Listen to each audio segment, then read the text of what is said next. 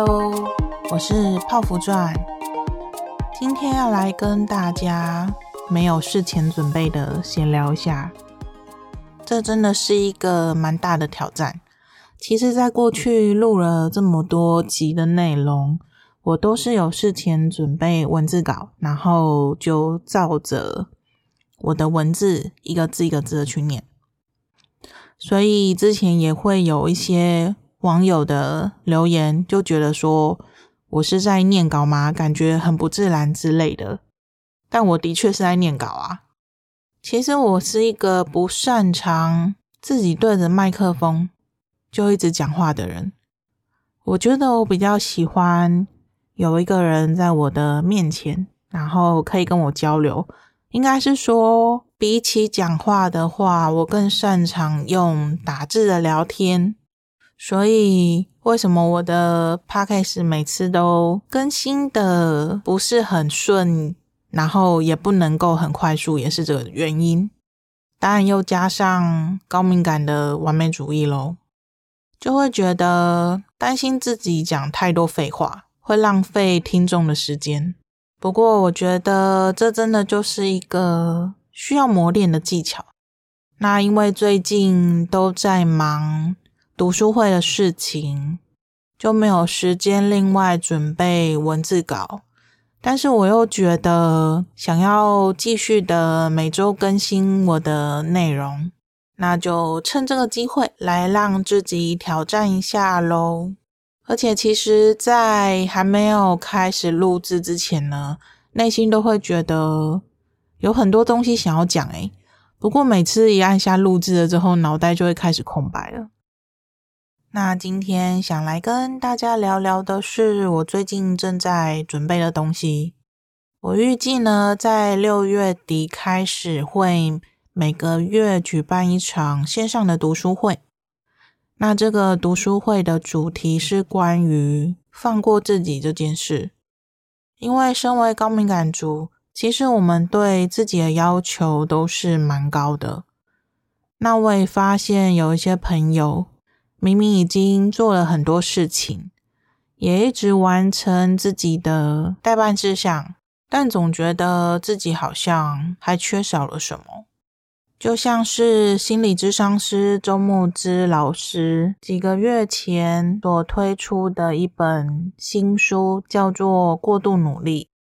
那我这个读书会准备了六到七本系列书籍，是专门针对放过自己这个议题，循序渐进的跟大家探讨。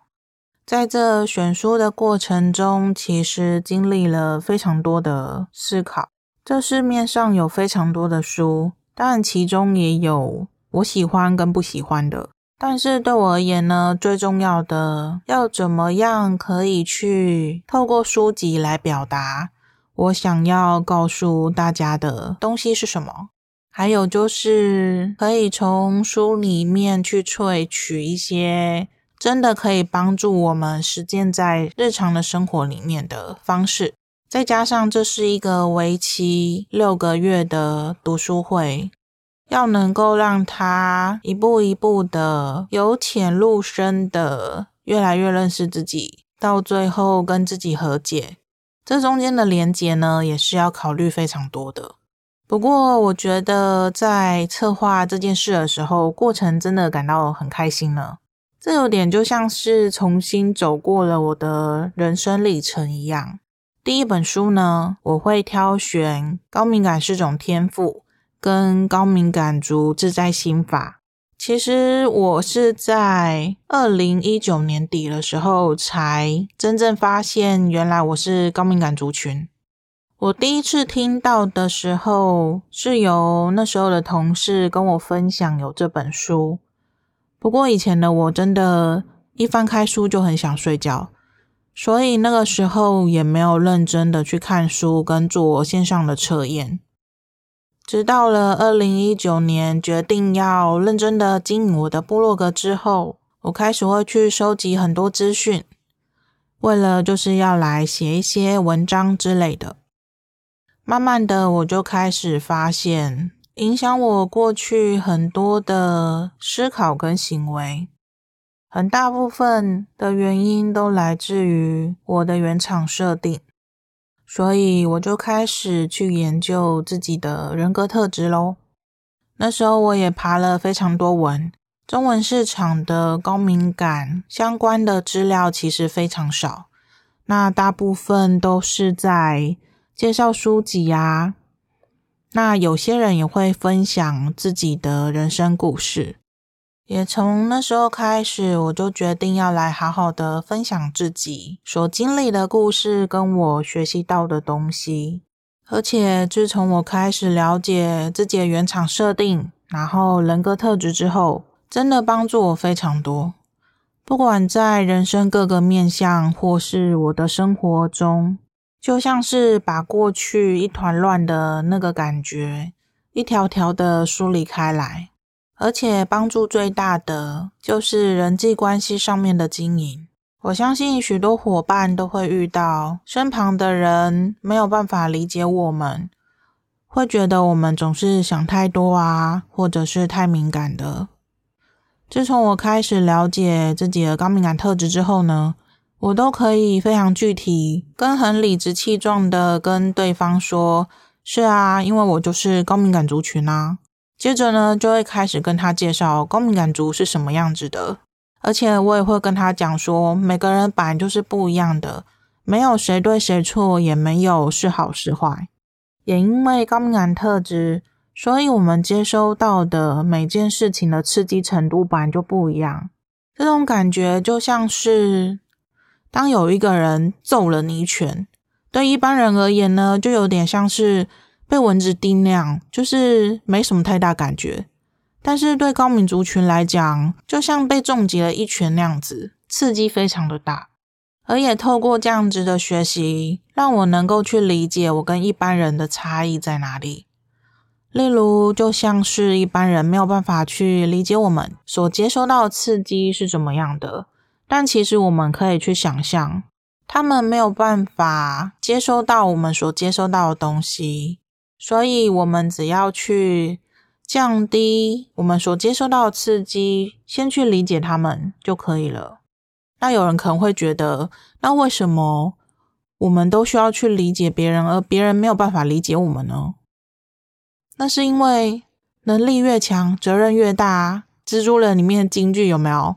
好啦，反正呢，我觉得我们对于别人的理解跟接纳。其实不代表我们就是弱者，反而是一种不同方式的成长。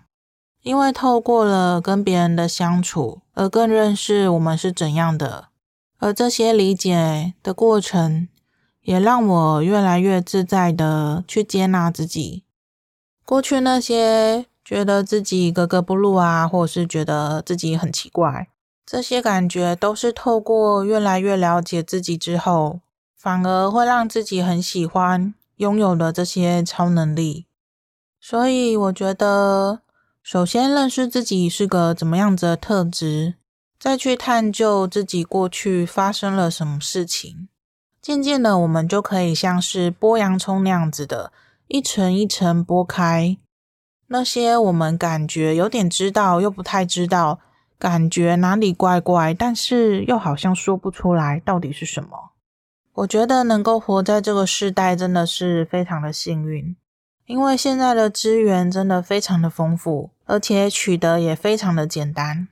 重点就在于我们的选择是什么。就像是现在的你愿意来听泡芙传聊天，我觉得这就是一种不同的选择。过去的我呢，就是过着很平凡的上班族生活。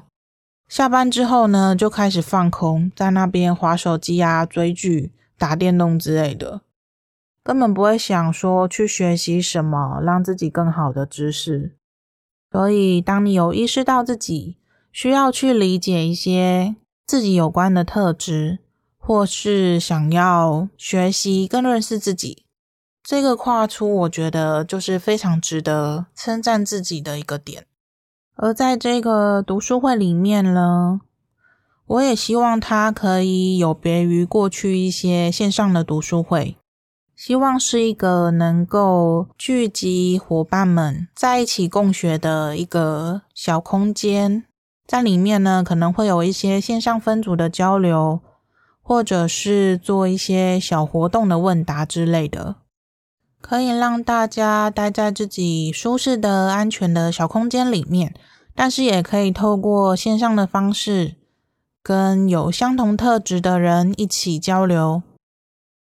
但是这一个过程呢，都是非常需要经过设计啊、巧思跟思考的。